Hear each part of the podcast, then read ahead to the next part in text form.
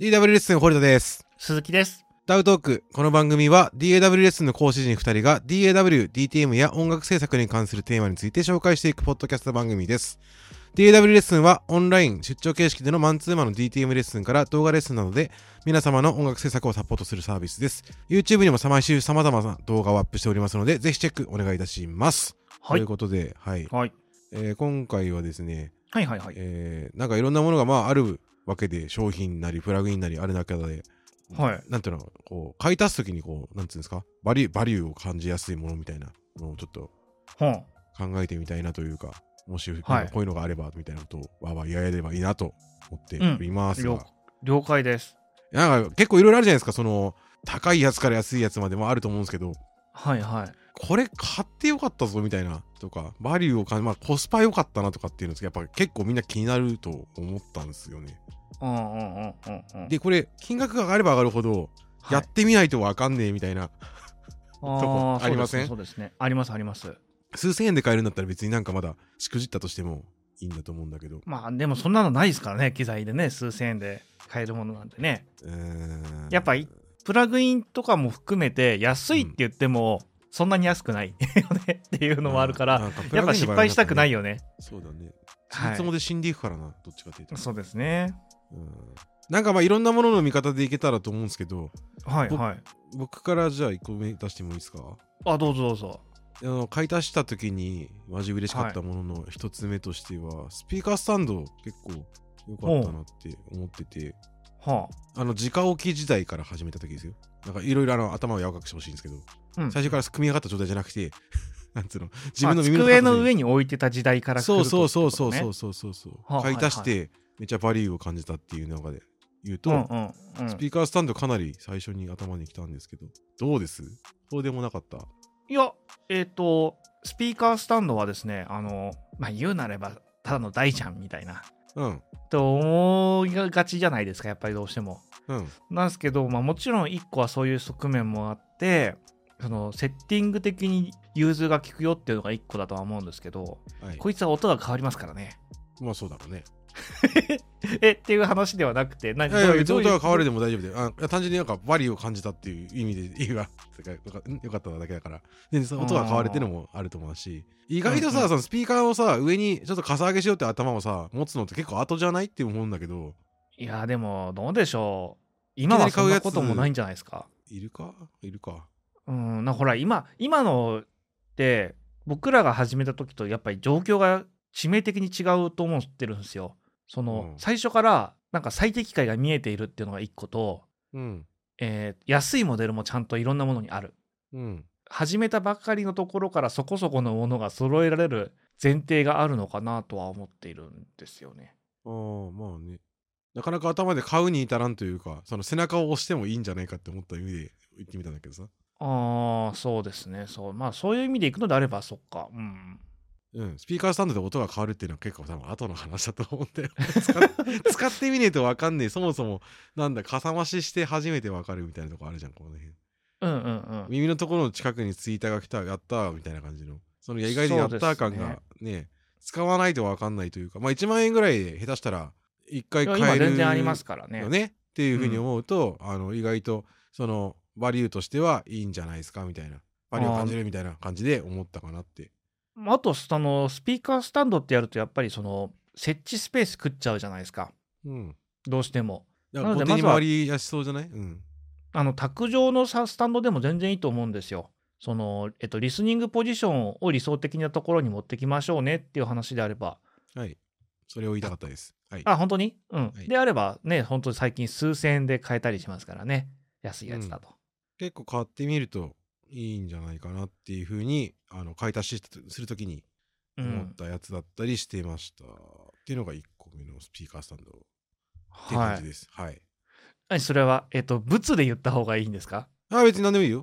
なんそて言うれ個の人的にそれともえっとずあの普遍的な内容がいいですか普遍的な内容なんて期待してないでしょ、誰も。 あ本当ですかうん。うーんとであれば、はい高くてこう買う時に本当に悩みましたけれども買ってよかったなと思ってるのはグレースのモニターコントローラーですね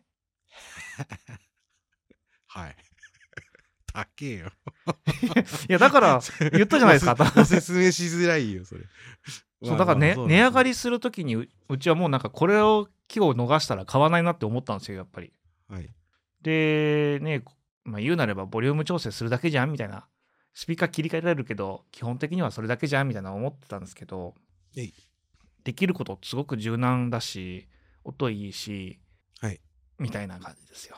モニターコントローラー時代ってどうですか多分モニターコントローラーいきなり50 60出すのは無理なんでそうですねそうだからですね皆さんというかこのなんだろう聞いてる全員を頭に入れながらだと嬉しいなと思うんです けどいや だからだからそれはピーキーすぎ聞るいたじゃんさ聞いたじゃん最初に。 いやいやそんなん出てくると思わんじゃん、でじゃあそれを踏まえた上ではい逆に言うと今だったら絶対自分でこれ買わないんですよ。なんであ値段が高すぎる。あなのんで現状の値段って意味ね。 はいそうした時にじゃあ、えっとモニターコントローラー何がおすすめですかって言われたら個人的にはあれをおすすめしますね。えっとヘリテージオーディオのベイビーラム。うんあれパッシブのやつが多分2 3万しないぐらい2万円台だと思うんですけどうんあれすごくいいと思いますよ。あのヘッドそホンはもそも操作詞もねすごいごついしそうそうボリューム調整とスピーカー2系統ぐらいしか切り替えできないんですけどうん必要十分なんじゃないのそうなんですよボリューム調整手元でしたいっていうニーズにはしっかり応えてくれてかつ音もす、えっと2万円でこんなちゃんとしてんのみたいな感じですしあと見た目かっこいいうんあの結構ごっついんですけどななんて言ったらいいでしょう機械をいじってる感がすごくあるんですよはいだからそのハード的満足感も味わえるって意味ですごく便利だと思いますしうん確かうに、んまあ、これあのベイビーラムとかについては以前に確か動画でご紹介してますので気になる方はぜひチェックしていただきたいんですけどうんちょっとびっくりな感じでしたねねえそのモニコンモニターコントローラー買うときにその、はいなんだろうヘッドホンがあるなしなのかっていうところで僕もその入れ替えるときにすげえ悩んだとかいうか困ったんですけど、なんはいそのはいはいヘッドホンとかっていう選択肢が別にの入り口なんつうのヘッドホン端子が必要なければ俺もそこに行きたかったですからねそうですねまあヘッドホンに関してはオーディオインターフェースから取ればいいじゃんみたいなところもところで割り切れますからね環境によってはそうですねちょっとうちがちょっとねそこに関してはイレギュラーだったんでヘッドホン端子がねえっていう、えーみあーたいな話なだるっほどたんで、まあそれもあって、はいはいそのモニコンのところについてるやつがまあ前提だったんですけどネロとかもねだし、うんうんうんああいうやつとかあとシステムにせんかエリテージのもっと上のやつのラムのねはいうんとかだとあったんですけどうーんってなってっていうふうにもあったんですけど、はいでも確かにその単純にそのボリュームコントローラーは確かにバリューとしてはよく感じます感じますそうです同意できねます。はい。ないと困るですけど、でもね、あねモニターコントローラーの罠がさ、どうしてもなんかその、ひなんていうの、安すぎるとその分す吸い上げられたりするものもでかいなっていうのが、うん実的にはあるから、うんなんとも、ちょっと背伸びした方がいいかもねみたいな感じはします。あーなんかそういう意味でいくのであれば私はモニターコントローラー結構いろいろし買っては失敗してきてたわけですよはい。なんか音が音がちょっと残念だみたいなだから着地点で3万円って言われると、僕は今話をしてて安らぎます。ああだからその着地点とえっ、と他の3万円のものと比べた時には多分ベイビーラムの方が全然いいと思いますよっていう感じですねうん。そうですね。そはれいはすごく思いますよ。はい。じゃあ次、買い足してやったーって思うやつ。何かな。個人的にはハードの申請が変えたのはうん良かったなっていうふうに思ったっすね。うんうんうーんと、これは別になんか値段がどうとかっていうことも、基本的にこのトピックに関して僕値段がどうこうとかってあんま言いたくないんですけど、はい正直。なんつうのはい高すぎるやつはさすがにそのなんつうのただマウント取るだけになっちゃうような感じになるから全然言いたくないんですよここに関しては。うんなんですけど、うんあったら、だだなんつうの、誰か友達とかに、なんかこう、ねえ、曲作ってんだよっていう DTM とかやってんだよとかやつに対して、うんプラグインだけでやってんだとしたら、その、なんか一個ハードあったりとかすると、ほんと、うんなんつうの、コルグとかの、なんだろう、あの、なんだっけ、ミニコルグじゃないし、マイクロコルグマイクロコルグか、みたいな感じでもいいと思うんですけど、一個あると、すごくなんか幅が広がるよね、みたいな感じで、ハードの申請が一個あると、すごい楽しくなるんじゃねえかなっていうので、割りを感じるところだったっていうのを押したい。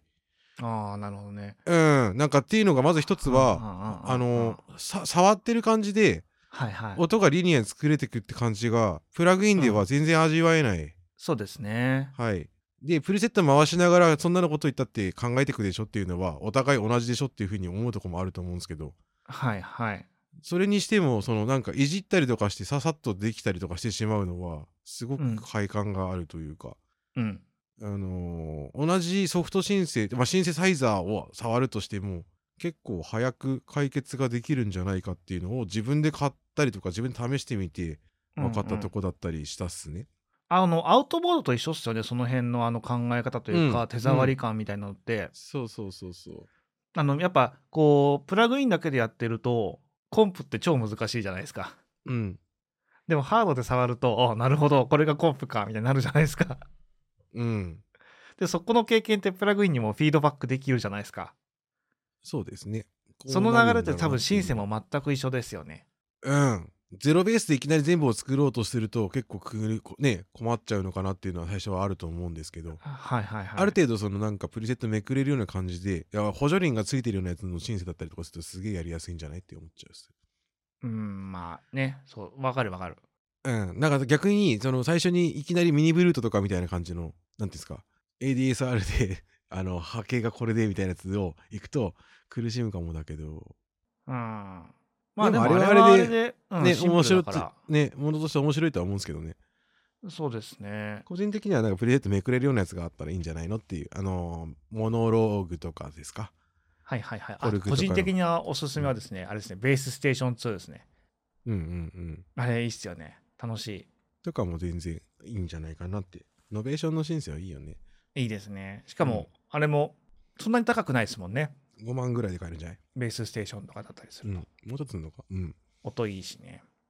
あとあそれに関していくのであればちょっと似たことを私も一個思うのがあって、うんえースピーカーがついたシンセあったら超便利あーあとね赤いのさあーあれ名前なんだっけなんとかプレイってやつがあるんだけど1万5 6千円のやつうんそれとかもスピーカーついてんだけどうんうんうんミニ鍵盤でなんて言ったらいいのかな結構エントリーなのかなって思うんだけどはいはいはめっいちゃ便利だった音を鳴らしたいだけの時にうんコンピューター立ち上げてインストゥルメント読み込むのちょっとめんどくさいよなみたいなめんどくさいあるじゃないですかみたいわかるっすわかるっすわかるっすわかるっなす そういう時になんかパッと音が出るシンセなりキーボードなりうんあるといいかなって思ってちょっと何も欲しい考えずにすぐ出せるやつはすごいいいっすよねうんちょっと欲しい、うんな人になんかそのディレクションする時とかにさうん、あのハモのラインでこれじゃないですかとかの時になんかプラグイン立ち上げてとかやってるのすげえだるいからああそうですね横にあると本当に楽、うん間違いなくで僕も確かにあれバリを感じるとてもバリを感じる、うんそうなんですよ認定ですなかなかないですけどねその数が少ないじゃないですか、はいはいはいまあでもなんかそれ自体は何だろうまあなんだって電子鍵盤みたいな、まあ、僕の場合たまに今その赤いのやつを出しましたけどうなんんていうか少ないですよでもスピーカーついたやつってなんかそのカシオとかのやつでいいんじゃないのちっちゃうんい、そっかだからその、あの代用するっていうよりは、普通に、まあうちの場合、その、なんていうのかな、鍵盤で、その、コーラスのルートとかさ、メロディーの、なんとかってやつを出すのに使いたいなって思っちゃってたからそうだけど、そうじゃない場合だったらまた話変わるのかな。うん、まそうですねわかんない。その実用とも、やっぱへ、うんあの実用的なところとこう流用したいなみたいに思っちゃってああ、だったらでもね、ね、高いやつになっちゃいますよね、きっ と。そうなで数が少ないんですよやっぱりあの、は基本的にシンセってねライン出力みたいな、はい。まあ、大半ですから、ね、プロデューーサーキーボードみたいなやつだとダメなんですか、うーんあの辺触ったことないんだよね、正直俺。売ってはいるじゃん。それは何でですかなんつったらいいのあの、いろんな音出るやつで、50はい、件ぐらいのちょっとデカめなやつでうん、何ですかって言われたらもうちょっとこれえですああっのてやつがないんだけどいや具体的にどなんて製品とかアレンジャーキーボードとかあの辺あそうそうそうそうそうそうそうあーコルグさんとかねあの辺のやつねそうそううそうそうそうそうそううんうん PA3000 ファクとか300とかなんとかコルグのやつ作曲メケシンセサイザーみたいな鍵盤ついて、あじゃあ音が鳴るようになっててみたいなそうっす ねとかっつうのは割といいのかなと思うけどうちの場合はそのちっちゃいやつでよかったなと思ってたから赤いになったってだけ、なるほどね、まあ、メロがちょっと確認できたらいいよね、みたいそうなそうことそねうそうそううでん実際その打ち込みもできるよねみたいなのとかで開放型のヘッドホンほこれ地味だけど派手じゃないですか疲れなくねううーんまあそうですね一般的にねクローズよりはねあれあんまりバリューを感じなかったなんかこれ買ってよかったなってなんなかったなんかヘッドホンってあさー大体なんか密閉型みんな買うじゃんすまあ最初はご多分にね漏れうずんそうだったわけで、はいはいちょなんか割とでも長時間なんかさヘッドホンでなんか確認しながらどうこうするときとかってさすげえ気持ち楽になんないうん、まああ、れうアニちマイチかえーあうん初めて買った開放型があのあ701かうんな、うんまあ確かにあのこれだったら長時間できるなって思ったのはある900とかと比べるとねうん逆に重なんつうのはい重たい解放型ってあんまなくないある重たい開放もありますよあー、うんあんまりイメージないんだよなだしなんつうのかなその耳疲れしないっていうヘッドホンってすげえ楽でよかったなと思ったんだけどああそうですねやっぱ、えっと、個人的にやっぱヘッドホンって聞き疲れしないとえーっとこの痛くならないっうんていうのはと超重要ポイントだとは思ってますねうーんなんて言えばいいのかねなんかなんで結構いいかなって思ったのはあっただし意外と密閉から解放で2つ3つしなんかヘッドホン買いたいってやつは好きじゃないとか買わないんですよねああそうですねだ意ヘ外ッとド買ホンっわねえてとさ思ううんやっぱりさ1個しか使えないじゃないですかじ同時にはい、だからそうななんかんだよ複数持ちってちょっとこのうんいいのかなって気になりますよね。 なんだっつったりのいるかなみたいな気持ちになるとこありませんあるね。ね増えてたってねしょうがないしね。なんだろう一番ジレマはさ、。はいうちあの自分家であの録音とか人が来てやったりとかすること割とあるんですけどうんうんうん。できれば同じ環境で聞いた方がいいよなって思う反面うん。同じヘッドホン2個も3個も家にあってどうすんだみたいいやーそその問題はわかりますよ。あの欲しくないもの買う の嫌だよねってありなませんそうなんだよいや必要なんだろうは分か るん分かるよ、必要なのは分かる、だがしかし待ってほしいうちはスタジオ専業じゃねえんだみたいなうんうんなんう。った時にうん。なんたなんつうの相手さんがその、うんボーカルを取るとかの時にはい。あの、なんていうんですか、900ST みたいな感じでボンって感じだったら全然いいんですけど、はい 900ST2 個もない、みたいな。はい。かといって買うかって言われたら買わない、みたいうん。な。でも買った方がいいのかみたいな。 同じモニター環境の方がいいんじゃねえかみたいな。あっちが言ってることと違うとめんどくせえよなとかさ、あるじゃん。まあありますねこ。れでもバリューを感じないと思ってるんで、僕はあまり押してないん ですけど。なぜなら自分が嬉しくねえからだっていう話ですね。うんわかりますよ。なんかその決して欲しいと思わないけれどもうん。なんかそれを買わなくちゃいけないものってたまにあるじゃないですか。うん。そうだね。あれ悔しいですよね。あのその時そうだね。最高に嫌だったのがさ、嫌だったっていうか、結局うちやめたんだけど、はいあのベリンガーかなんかから出てるさ、はいあのー手元でさ、その相手が、えー、と録音するときにさ、はいクリックの音とかさ、オケの音とかさ、バラバラに取れるやつあるじゃん。あの、リレーなんとかみたいな。リレーモニじゃリレーじゃなかったっけえ ?Q ボックス。キューボックスキューボックスの話をしたいんだけど、うん、そうそうそう。ほうほうほうほうほうあれパワーをプレイ自ね分家に入れるかって思ったんだけど、はい一切使わんじゃん、自分でやると。まあ一人でやるときはねはい。バリューを感じない です。ただ必要にもなるときあるよなと思ってすごいいつも困るんですけど。まあそうね外のスタジオでやるときにはモニター Q システム必須ですけど必須だよねって思うけうど。ん家すぐぐらいだといらないよねっていうん あのね、最近 iPad 渡すようにしてる。うまあまあそれが正解ですわこれとこれでって、 もうマイクこれでっつって、おけが全体のバランスこれなんで、一回いい感じにしてもらっていいですかみたいな。 これで、でも他にも聞こえづらいことがもしあれば言ってください。みたいなっていうふうに。まあそれからしたらね、解放はだって全然いいでしょ。そうでだすいねぶ、だいぶ嬉しいい気持ちになるでしょ、多分。うんわかるわかやっるたーみたいな。っていうなるんですかね。なんかありますうん他。いや、あの、すいや最初ね、ほら、ちょっと私、このテーマを勘違いしてたのがよく分かった、途中から。 あ、そうかい。うん。あんたが買ってよかったものっていうふうに捉えてたわ。それは、ちょっとうん困っちゃうかもしれないです。はい、そうね。えーとなると、それこそ安めのコンプ。リアリーないですかリアリナイスでもいいと思いますし、もう今は選択肢もっといっぱいありますからね。うん。うん、あの、さでも数万で買える安いコンプってなんですかでも逆に。リアリーないぐらいしか思いつかなかったんですけどね、FMR の。あーでもほら、最近はあの、ウォーモードとかもめちゃいろいろあるし、このチューブテック出るしね。へーえ、ウォームってそんな安く買えたっけ ?7、8まあ万でしなもい10。万、10万切ってるからね。ああ、そっかそっか。なるほどね。それで5万以下じゃないとって言われると困っちゃうけど。うん。あ全然大丈夫だよ。お前方は言ってないけど。まあ、そうか、とは思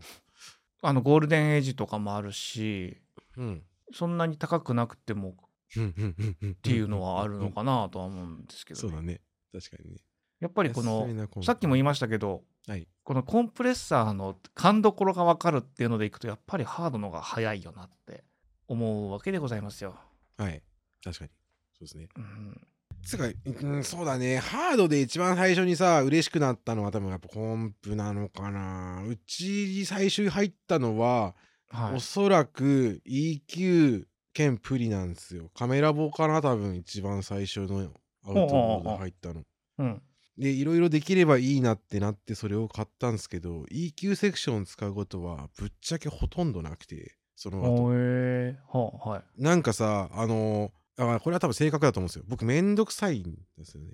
うん、撮れる時に撮る時にう EQ ん回さないと、後からアウトボードで回せばいいじゃんって全然しないんでうーんいや全然しなくはないかいいそれは言い過ぎだ なちょっと言い過ぎでもでも頻度としてはそこまでなんだよね一回そっちの EQ に回してわざわざ使うかって言われたらプラグインの方が楽ちゃんねってやるんだよあーまあまあ言わんとしてることは分かります、ね。撮り音の時にはあのなんとあううんある程度煽って撮るとかっていうのはするよ確かに全然それはうん簡単だからなんだようん、うんうんそうですね。そうなんだけどさあんまり嬉しくなかったんだよな後々考えたら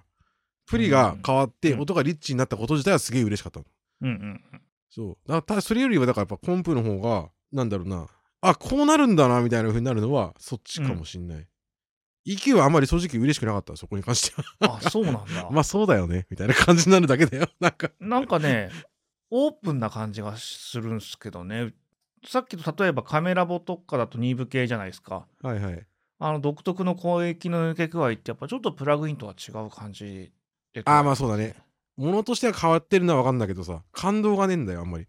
ああ、そうなんだ。う僕はねーん。だったらそれこそ最近来たなんだこれ9098じゃないしなんだっけあのあの その僕に聞かれても困りますけどね。名前が出てこね9098かアメックのアメック9の方が全然嬉しかった、ああ。バキバキにかかるからだと思う多 分いやいや触っててすぐ分かるんだもんまあね。なんかナチュラルにうーんってイコライザーがかかっても嬉しくないんだよ別にまいあやそういう、そういう時代ではないみたいな感じいやですなんかそうだねなんて言ったらいいんだろう僕これこれ完全に僕の勝手な個人の性格なんであの、うんうん。あれですけどただその体感として買ってよかったなしみじみみたいになったのは後々考えたらコンプだったなっていうのがあるよって話ですああ。生きるのが確かにすぐに分かると思うんです結果がこう変わるっていうのがあるからでもそれはプラ、ラグインでもやってることは変わんねえのだよってなっててで後々そのなんていうの質感がいいとか良くなったっていうのはあ結構もっとさらに後の話じゃないですか分かってくるというかミキシングで使っていくとそうなるよねみたいなうん、うん。そうそう。答えは出てるわけですよだけどココンプの場合は何やってっか分かんねえが最初のスタートポイントだったからうん。あこうなるんだみたいな風になるのは多分ハードだったらどっちかって言ったら多分なんだろうコンプの方を感じることが多かったかああまあなるほどね。な、うん、逆になんかあのさぬるっとかかるさクランチャーみたいなさはい。コンプはいまだによくわからない うちにはいるけどでもあるといいことがあるっていうのをあいいことがあるっていうのはなんかさミキシングするときにはい。あこうなればいいのかみたいな風にはなるわあのうちうちの例でいきますと,、うんえー、とプラグインで76を触って正直76って何がいいのって思ってたんですよ最初うんあの、まあ、昔のシミュレーションの時代だですよはいはいでそこで実況触った時にああなるほどって分かったっていうのが一番の感動ポイントでしたかね最何初がのな何がなるほどになったの何がなるほどになったのあ1176ってこうやって使えばいいんだっていうのがハードでやっと分かったんですよああそうかそうかまあね最終的にこう蓋を開けてみたらそのプラグインの76って76じゃねえじゃんみたいな挙動をしていたんですけれども うんまあそういうなんか罠にはまってた時にあの実機の76を触る機会があって、うんあ確あってなったっていうのはすごい昔の話ではありますけれども、かにねうん、まあ最近のプラグインすげえよくできてるから そんなことを体験をすることはないのかもわかんないですけれども、ちょっと見に見えないけど押したらいいよってやつのさ僕うん代表格というかさ、うんにさ DI とさ吸音材があるんだけどさ、これどっちの方がバリュー高いと思う吸音材 ?DI よりも DI はねあ目をつぶれるうん DI はねほら吸音材をセッティングしてからじゃないと違いが分かんないかもしれないじ ゃん分かんないけどこれ結構悩むんだよねなんかさあのレンジが広く取れますよみたいな感じの代表格でさまあにあれさ RND だっけ RNDI ねはい、 RNDI とかあるじゃんはい、あれ結構まあまあちょいちょいするじゃん56万ぐらいするじゃん多分いやそんなしない3万円ちょっとぐらい今まだもうえ変わってなくてそんなもん変わる前はそんなもんだった気がするんだけど、いやそんなもんじゃないですかそんなもんかとあ同じぐらいの4万4千ですねはあはあはあだから5万ぐらいだよねって思っててで5万円ぐらいかけて普通に基本材貼るとしたらどちらもあれはでかいんやっていうあでも前提条件が違うから何とも言えなくないですかそうあのんスピーカー鳴らすのかベース取るのかじゃないそうだね相手に進めるときにどっちを優先するかな両方や両方欲してる人に対して自分がどっちかをおすすめするとしたらどっちをおすすめるっていう話さあなんで進める人が両方どっちか迷ってたらってことそううん吸音材えー、吸音材をはい買いたまえっていう、買いたまえっていうだって音わかんないもん悩ましいな結構いまいち俺腑に落ちてないんだけど今全然 本当ですか あでもの DI が変わるとさうん全体の質感がさうん目に見えないけどよくわかんない奥行き感出たりするじゃんベースだけねギターだってそうじゃないでだもってでもその奥行き感を感じるためには吸音材を使ってちゃんとルームチューニングある程度しなきゃわかんなくないうーん全体的な作業を考えると多分 DI っていうところよりかはモニター環境の方が投資すべきかなとは思うんですよ確かになうーね。ん45万で揃うかな全部で揃うかさすがに揃うかうん、だったら別にいいかっていうのを考えたこともあったそう吸音材のやっぱ問題点ははい設置難易度が高いっていうことだと思うんですけどだけだと思うんですよね。ああまあねなかなか壁に穴開けるのって勇気いるじゃないですか。もうためらいなく虫ピンで打ったけどな俺いやーでもそれさ接着 剤接着剤ためられなく塗れないっしょさすがに。接着剤は騎士外の所業ですよでしょそうなってくるとやっぱ無理りじゃないかちょっとハードル高いじゃんあの春吸音材って。だとしたらねせめて養生のテープ貼ってからその上になんか、ね、やるとかねうんうん、まあいろいろあるとは思うんですけれども、うんうんそうだね確かにそれはそ吸音材はやっぱりあるといいと思いますよ。ううーんうんまあすうんまあ総評ってわけではないんですけど今だからやっぱり思うのはマジでモニター環境一番大事っすよっていうところかなとは思うんですけどね。一番組みづらいけどねそれねどんだけそう避けるかってとこもあるから大事っすよっつってもいやでもうちお兄ちゃんと住んでんだよねとかっていやえ っとそれはスピーカーだけじゃなくてヘッドホンも含めたモニター環境なああんですーよ。確かにね、うんなんそれではそ一う番それはの。そううん、 う、うんでしょあのね聞こえ聞こえねえもんは聞こえねえよってやつは本当にあるっすよはい、なんかそれこそあのーモニターヘッドホンって本当に必要ですかとか死ぬほど聞かれてきたんですけど今まではいはい。見えねえものは見えねえのよって話になっちゃうんですよねうーん、そうですね。まあ、マジで、えっ、と、騙されたと思って、よ予算をつぎ込んでくださいっていうしかないんですけれどもね。うーんだしさ実際さこれ大げさかもしんないですけど、はい、はいうまくならんす楽器もさいや、あれですよ。っていうよりかは、モニター環境をちゃんとしたところじゃないと上達遅いっていうだけなんですよ、逆に。うーんあの、違いわかんないし、そうだからさ表情のつけ方がさとかってやつをさうん。なんて例えばそのずっと楽器しかひ、まあと特にそのなんていうのここっちのえ録音ジャンルやってない人うん。の後輩さんとかのまあいわゆるそのえんあ始まってちょっとそこまで立ってない人うんに別の話の切り口でさうん。うん。たまたまなんか今ヘッドホンとかそういうの何聞いてんのとかって言った時にさうん。なんか重低音って書いてますみたいなうん。おみたいな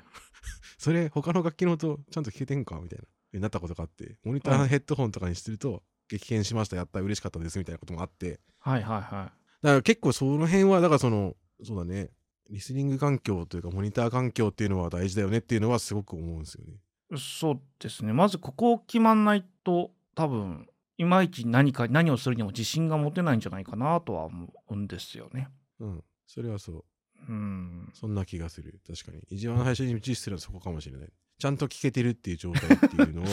はい。やでもこれ最初難しいですよね。だってそういつかなんかその別の回で紹介したというかエピソードかもしれないですけど、はい。最初になんだろう俺いいヘッドホンじゃねえわいいスピーカー買うんだわっていう話でうん一年発起してたじゃないですけど、うん。今でこそ10万のコンプがどうたらで安いねとか言ってますけどうん。安くねえかんなっつう話ですよ最初の時にうんそうです1ね万のスピーカー買うなんてさ1万5千とか6千とか出すやつだって結構するわけですよ普通に興味ない人からするとまあそうでしょうね。それよりエフェクター買いたいんですよ僕はっていう時にうんうん それを買った時に大したことなかった時の苦しさね